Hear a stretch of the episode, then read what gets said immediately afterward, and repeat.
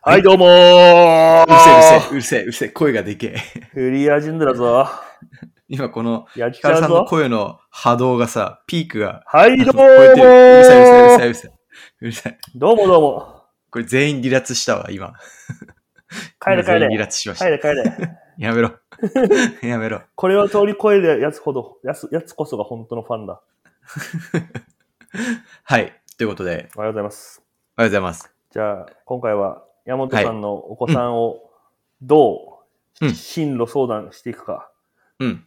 まあ、そうなんですよね。えーっと、前提として4月6日、僕の子供がついに小学校に入学しましおて。めでとうございます。ご無事に。ありがとうございます。ありがとうございます。ちなみにいや4ー月6日は次男の誕生日でもあるんで、おー家。族はお祭り騒ぎとなるほど、なるほど。いう感じでしたね。あれ今、週。あれ次男さんは今、今4歳になりました4。歳ですね。なるほどう。ん、うんうん長男は次7歳になる。小学校1年生と。なるほど。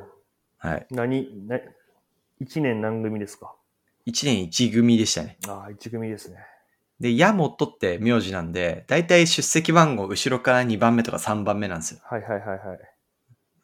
そう。っていう感じで、まあ入学したんですけど、あのね、今週先週ぐらいから、要はその、えー小学校行くための、初めのセットアップの手続きを、その小学校に対していろいろする。要は、紙でいろんな申請出したりとか、報告書を出したりするんですよ。子供が病気の遍歴がどうだとか、あの、なんだろうな。親はどこに勤めてて、学校まで何分かかるんだとか、えそういう紙を、紙で提出するんですけど、もう、もうこんぐらい、紙こんぐらいあんのよ、こんぐらい。ー、リスナーからわかんないけど。え、見えるっしょ、リスナーの皆さん。こんぐらいあんの よ。やば。そう。で、あの、なんで紙なのっていうのと、あと保育園の時、うちの保育園には、コドモンっていう、その、サースが導入されてて、うん。コドモンは、その、僕らはアプリからいろんなものを登録しておけて、でしかもそのアプリで一回登録したら、こういろんなものに情報が連携できる。当然 API とかで状態になってると。うん、まあモダンですよね。で、先生方もその書類事務とかにものすごい時間取られてたのが、コドモンがあるとすごい楽なんですよ。例えば毎日出席確認しなきゃいけないとか、欠席確認しなきゃいけないとか、発熱何度かっていうのを毎日連絡されるんですけど、それを確認して受け入れられるのかとか、そういうチェックを毎朝毎朝するんですよ。ここれ小学校も必要。これ熱っ。激アツでしょうん。で、うちのその保育園に子供が入ってから劇的に僕は体験が良くなったんですよ。ここれで、そんな中、うん小学校に行ったら、なんか時代がね、100年ぐらい逆行したのよ。っうんうんうん。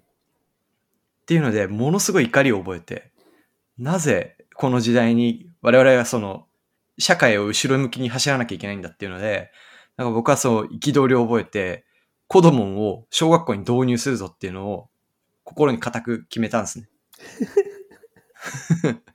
で、そして、そしたら、それをつぶやいたところ、えー多くの子供のスタッフの方が、なんか僕を応援してくれまして、ほう。あの、ある PM の方とか、セールスマネージャーの方が、と LINE 友達になりまして、ほ小学校へど導入はどうやって進むのかっていうのをヒアリングしたんですよ。う。うん。そしたら結局その、どのお財布で導入するかっていうのが一番重要で、うんうんまあ、結局学校ってうちの子供通ってるのは公立なんで、その予算みたいなものはあんまりないと、幅が。まあ子供自体はすごい安いサービスなんですけどね。うん。うん、で、えっ、と、まあ多くの場合は、そういう学校は PTA から、こう、しょ、なんか、えっ、と、依頼を上げて、で、PTA 役員会で決議をして、最後、教員会みたいなところで決議をしたら、導入が決まるっていう流れらしくって、うんうんうん。もう子供を導入したいという、その気持ち一つのために、PTA 会長を目指すことにしました。いや、すごいわ。というこ昨日、あの、PTA の申し込み書があったんですけど、まずは役員長になるために、PTA 会長になるためには、学級の代表にならなきゃいけないんで、あの、クラスから2名しか選出されないという PTA 学級長に秒で申し込むっていうのをしました。えー、すごい。子供を導入したいという気持ちだけで。そうなんだ。そえ、なんかし仕事とやってること同じじう。 そうなのよ。 そうなのよ。なんゃん。か、そそれは TX 社の仕事ですか やってること全く一緒じゃん。そう。怒りがね、半端なくて、湧き上がっちゃったんだよね。ビビるくらい一緒じゃん。ビビるぐらい一緒。まあ、なるほ多どね分だけど、そう、導入のハードルが何かを見定めていきたいなと思うんですけど、おそらくガバナンスとかそういうところに問題があるんじゃないかなってういうのをんうんうん。まずは思っていて、あなるほどとはそういうツールを知らないとか。だからその教員と役員の間のガバナンスをどうやって正すかってところが、多分1年目のそのチャレンジなんじゃないかなと今のところは推測をしています。なるほどね。とりあえずまあ、先方の経営会議に取り上げてもらうように、ステアリングコミティに入ることを決意したんですね。 まさにおっしゃる通りで、捨て込みにどうやってエントリーしていくかってところが、まあ今の僕のネクストステップ。仕事と一緒じゃん。あのね、これ正直僕得意な仕事だと思ってましてい、やそういう。それめっちゃおもろいんだけどさ、うんいや、俺さ、あの、10X の一応株主じゃん。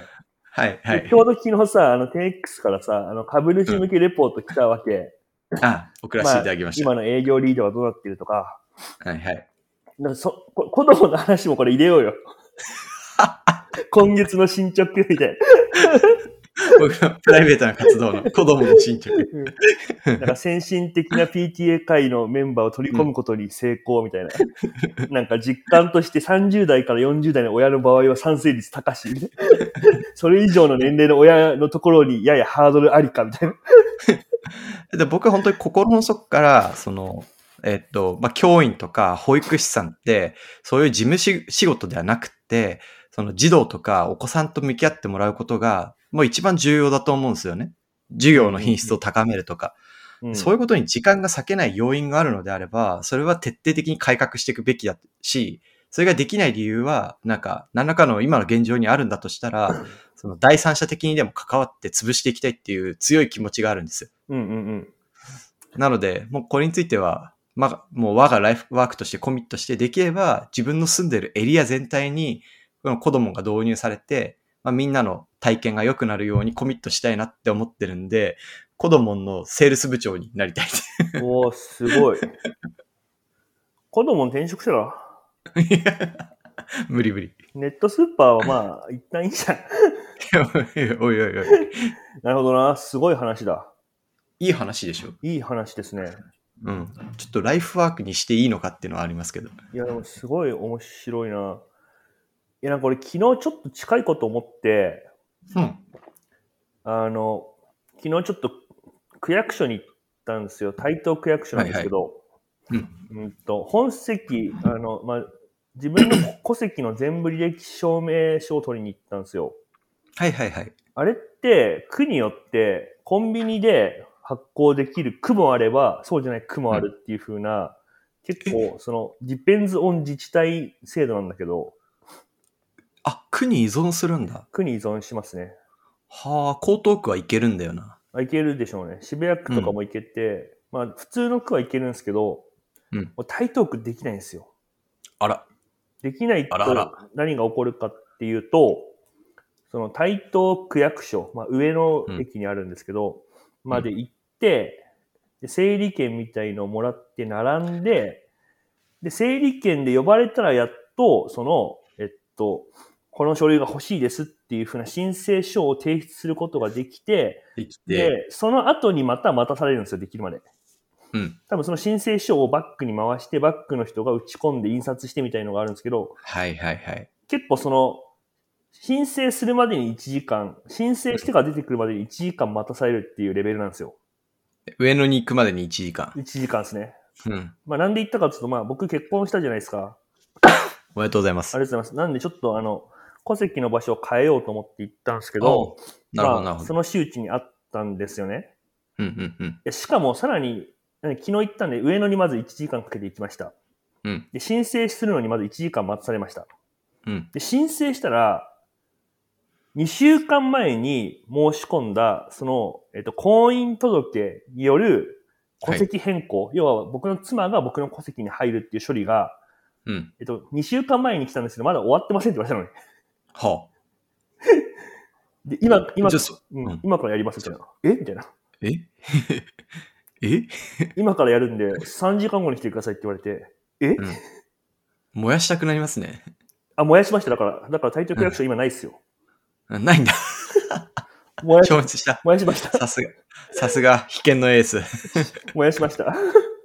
燃やしたのか。燃やしちゃったか。うん。ヤモティがそう言うだろうなと思って燃やしたんだけど、燃やしちゃった。うんうん。いやで、もうすごい怒りが湧いたんですよ。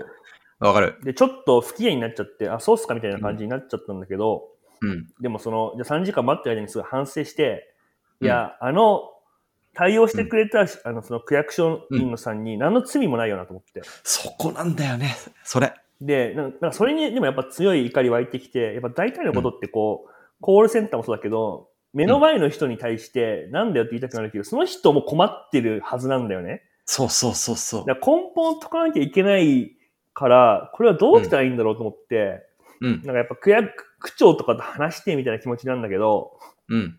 やっぱ自分何も力ねえなみたいな感じで思うと、うん、うやっん。ぱいこう権力って必要だよなみたいな話を、や、そ悶々と思ってたんですよ。で、でも問題は、その、 この話だと、うん台東区から出ていけばもう済む話になっちゃうんだよね。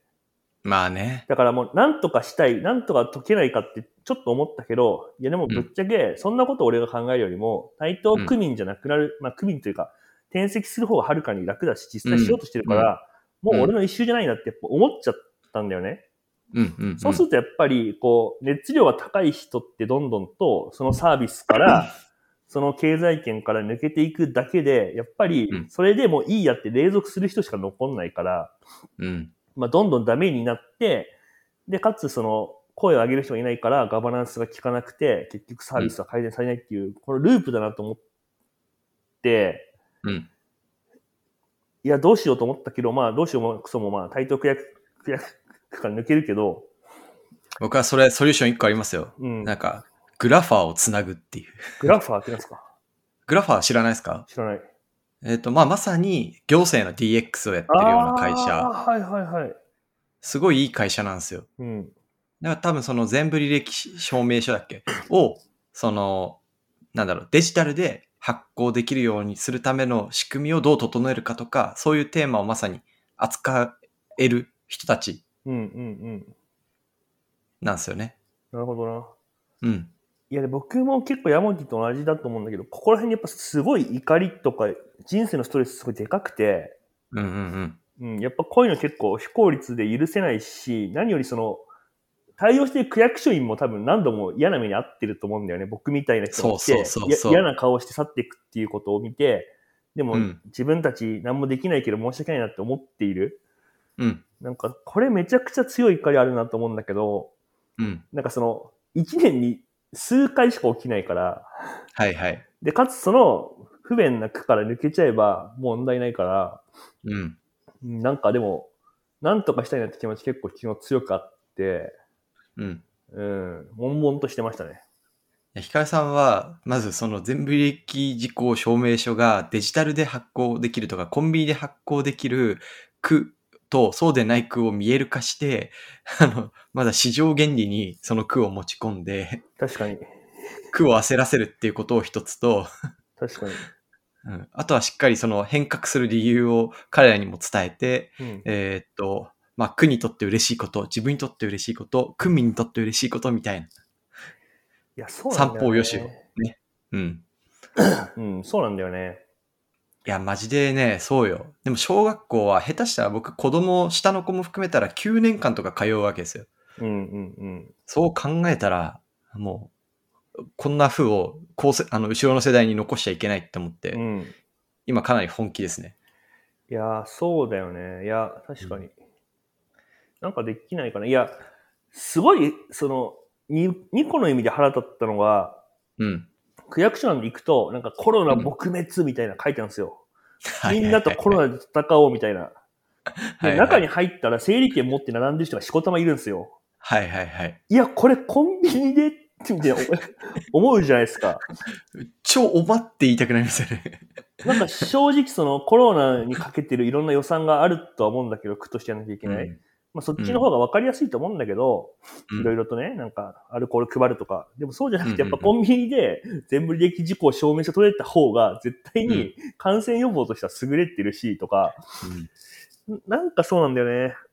すごい昨日の怒りのボルテージは強くって、そうっすよね。でもなんか昨日は、なんか自分の中で、なんか本当に腹立ったけど、腹立つの良くないなと思って、うん一。旦冷静になろうと思って、うん。美あの、サラダを食べました。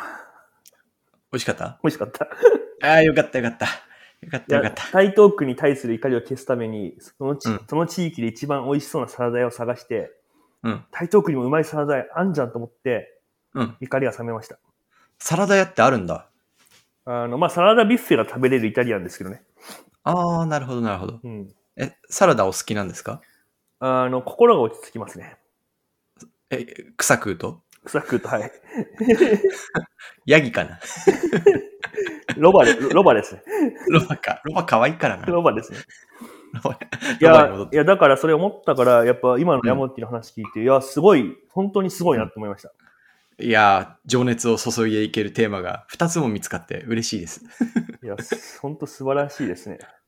小売りと小学校を DX していく。で、これでまた中学校上がったら、中学校紙でってなったら、ほんとブチ切れると思うんですよね。確か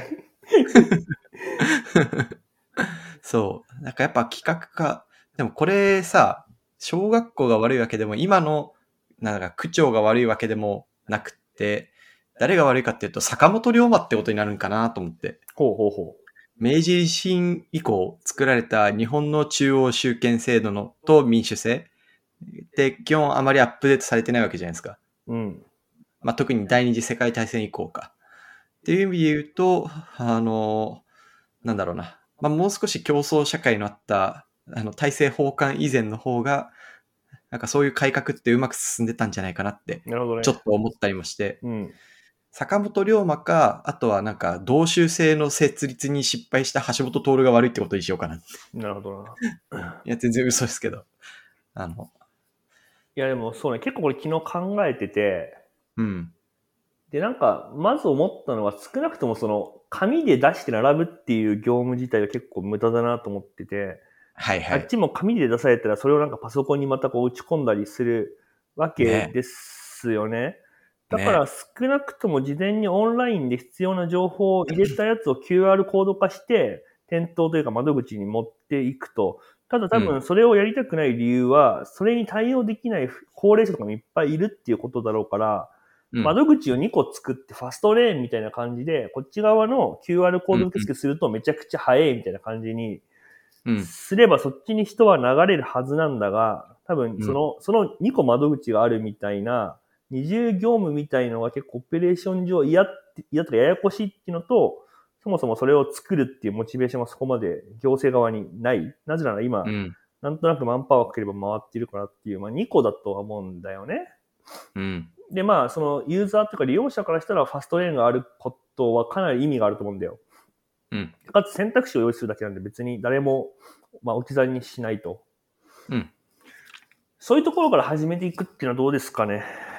いや、そうっすね。いや、あのね、うちの家の近くに、その、まあ、区役所の支部みたいなのがあって、それこそ2017、8年ぐらいに建った綺麗な建物に、その、区役所業務な、区役所機能がガチャッと入ってるんですよ。うん。で、すごい綺麗な建物が。で、めちゃくちゃ綺麗な柱の横に、そのチケット、整理番号を吐き出す機械があるのよ。うん。で、めちゃくちゃ綺麗なレイアウトに、いつも通りの区役所のように人が座ってて、おういつも通りの業務してんの。おうこれなんでこれ立てるときに、いや、そもそもねって、 あはいはいはいの無駄なものを整理して、ちょっとゼロベースで作ろうってなんなかったのかなって思うと、いや、業務システムが古いからとか、レガシーなものだから、それに引っ張られてて、それに合わせたオペレーションを作る以外やり方がないんじゃないかなとうん思ってて、うんうんで、区とかの業務システム作ってるのってどこなんだろうなと思ってたんですけど、この前あの、情熱大陸でのぼり大優さんっていう、すごい有名なプログラマーが取り上げられてて、うん。うんうんうん。彼が区役所の方が、区役所とか市役所の方がリモートワークできるシステムを作ってたんですよ。うんうんうん。 3日とか4日とか2週間とかなんかそんぐらいで。うん。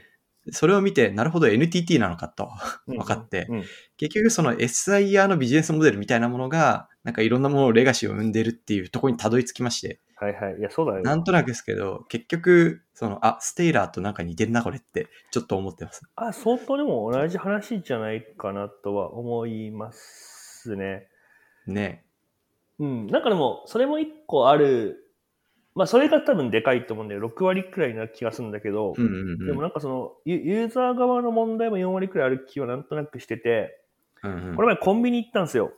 はいはい。したらコンビニめっちゃ並んでるんですよね、列に人が。うん今ってまあこう、なんかちゃんと間隔取るようにしてるから、うん。 2メートルずつ、いつもの体感3倍くらい並んでる感じがするんですよ。うん。で、めっちゃ並んでんなと思ったんですけど、うんあの、セルフレジがあって、そこのコンビはニ。いはいはい。めっちゃ空いてんすよ。わかるセ。ルフレジめっちゃ空いてんのに、うん。みんなその人がいるとこに並んでると。うんでセルフレジ使ったら全員がハッピーじゃないですか。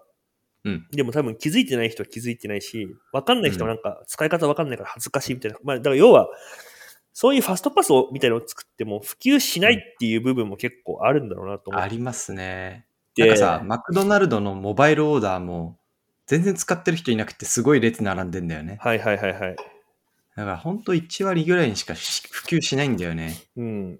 なんかね、あとなんか本当に忙しかったら結構そういうの実は導入するの難しいのかなとも思って、うん、なんか例うえば TSUTAYA のモバイルオーダーペイメントって、まあ比較的あれ系では普及してる方だとは思うんだけど、ん。うん。でもじゃあ代官山の TSUTAYA とかすごい旗艦店なのに、あれないんだよね、モバイルペイあないんだ。うん。多分あれって忙しすぎるから大変とか、うんうん。なんかそれ入れたら回んない理由があるんじゃないかなって思うんだよね。だって、あんなフラグシップにさ、その一番いい機能を入れない理由ってあんまないから、うんうん。だからきっと本当にパツって言ったらそれ入れらんないとか多少あんのかなみたいな。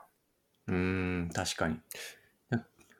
基本もうちょっとその顧客が自立解決してくれるレーン、ファストレーン的なものには、もうインセンティブつけていいんじゃないかなって思いますけどうんうんね。うん。わかる。でそれでコスト浮いてんだから、あの、スーパーのセルフレジとかは、インセンティブついてなくても結構混んでるじゃないですか。うんうんうん。あ、わかる、イメージわかる。イオンとか、なんか、イトヨカロとかはセルフレジ結構 2, 2列とかドーンとあったりするんですけど、うんそこ、そこに列なしてるみたいな状態もあったりするんですうよ。んうんね。だから、まあ、習慣として身につきさえすれば何でもいいんだとしたら、もう初めはお金配ってもいいのかなとか思ったりしますね。そうね。あの、渋谷のユニクロ行ったことありますあの、あそこ坂の途中みたいなところにああ、るやそうつ。そうそう。なんかロイヤル無。印の近くにあるやつ。無印の近くにはない。なんかね、何が近いロイヤルホストが近い。ロイホ、ロイホわかるうん。ロイホあった。うん。あるある。行ったことある。あそこの、あそことか無人レジしかないんですよ。え、そうなのうん、無人レジしかない。いいね。で、まあ一応わかんない人もいるから、店員はいて教えてくれるけど、うん、うん。なんかいわゆる、あの人間がピッピッってやるオペレーションない。うーん、いいね、それ。で、人が、まあ店員は結構その、接客とか、あとわかんない人にその使い方を教えるとかに全振りしてるからお、ーなんかそのこ、なんだろう、その、レジ分のコストが100%削減できるわけじゃないけど、多分全体としては下がってるし、なんか無人レジの使い方とかは、あそこを結構フックに普及するというか、うーん、いいね、それ。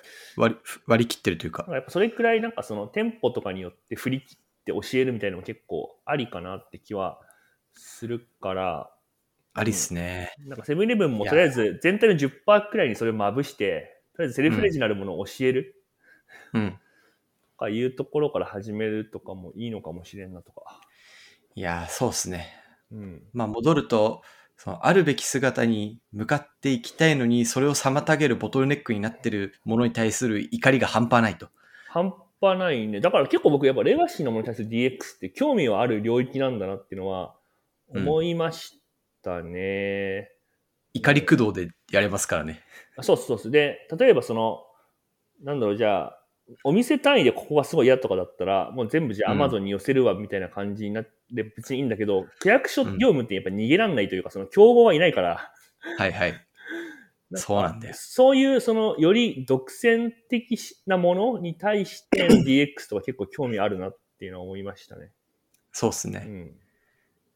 まあそういうのも含めて、あの、河野さんか。川野さん。河野さん。うん。あの、あ、河野大臣。はい。そう、あ、河野大臣か。期待してますと。そうっすね。え、でもなんかさ、さっき話したなんだっけ子供違う、グラファーあ、グラファーね。これとかってなんかど、どうやってるんだろうね。一応コンペとかに参加するってことなんかその独占的まあそうななんじゃないかな提案権とか多分得られないじゃん、行政とうかん、。それはダメだと思いますうね。んあ最近12億円調達してますね。順調の様子で。でも全部これでいいじゃんとか思うんだけど、いや、俺も全部これでいいと思うよ。 うん、めっちゃ導入されてますね。鎌倉な、めっちゃいいやん。うん。もうどんどんやっていってほしい。そうだよね。まあだから、うん、だその行政ってもうその市場原理にさらされてないんだろうね。便利じゃない行政だったら、引っ越すわみたいな人っていうのはやっぱり全体の中でめっちゃ多いわけじゃないというか、うん。うん、なんかほんそとそそこまでその、なんだろう、スイッチングコストが超高いじゃん、その、うん住居って。 う。うん。だから、多少行政が嫌だから出てくわみたいになんないし、そうなんだよな。うん、で別にその意思決定権持ってる人たちっていうのも、まあ、任期の間事なかれで別にいいやみたいになっちゃうからうん。そもそもやっぱ自由市場原理みたいなのと相性がそんなに合ってないつうかまあそうじゃない方がいい,、まあ、いいっていうことだったんだろうねこれまでむしろ、うん急激な変化よりは、そうっすね。うん、でもちょっともう耐えらんないね。僕もそうだなうんもうこのテーマ熱、熱くなりすぎて26分を超えたよう です。あ撮ってたっけこれ撮ってました。普通に喋ったけど うん。まあ一回切ろっかでもはい。じゃあ今回はね、僕の子供がどこの高校にどうやって進学すればいいかというテーマを話そうと思いました。ああ、でも僕もそうですね。あの、行政というか、こういう系のなんか DX はすごい興味あるんで、なんか役立てそうなところがあったら、ちょっと声かけてもらっていいですかなんか、はいたただで手伝います。いああ、確かに。グロースキャンプまでご連絡くださや、い。もう光る歌詞だから手伝います。何できるか知らんけど。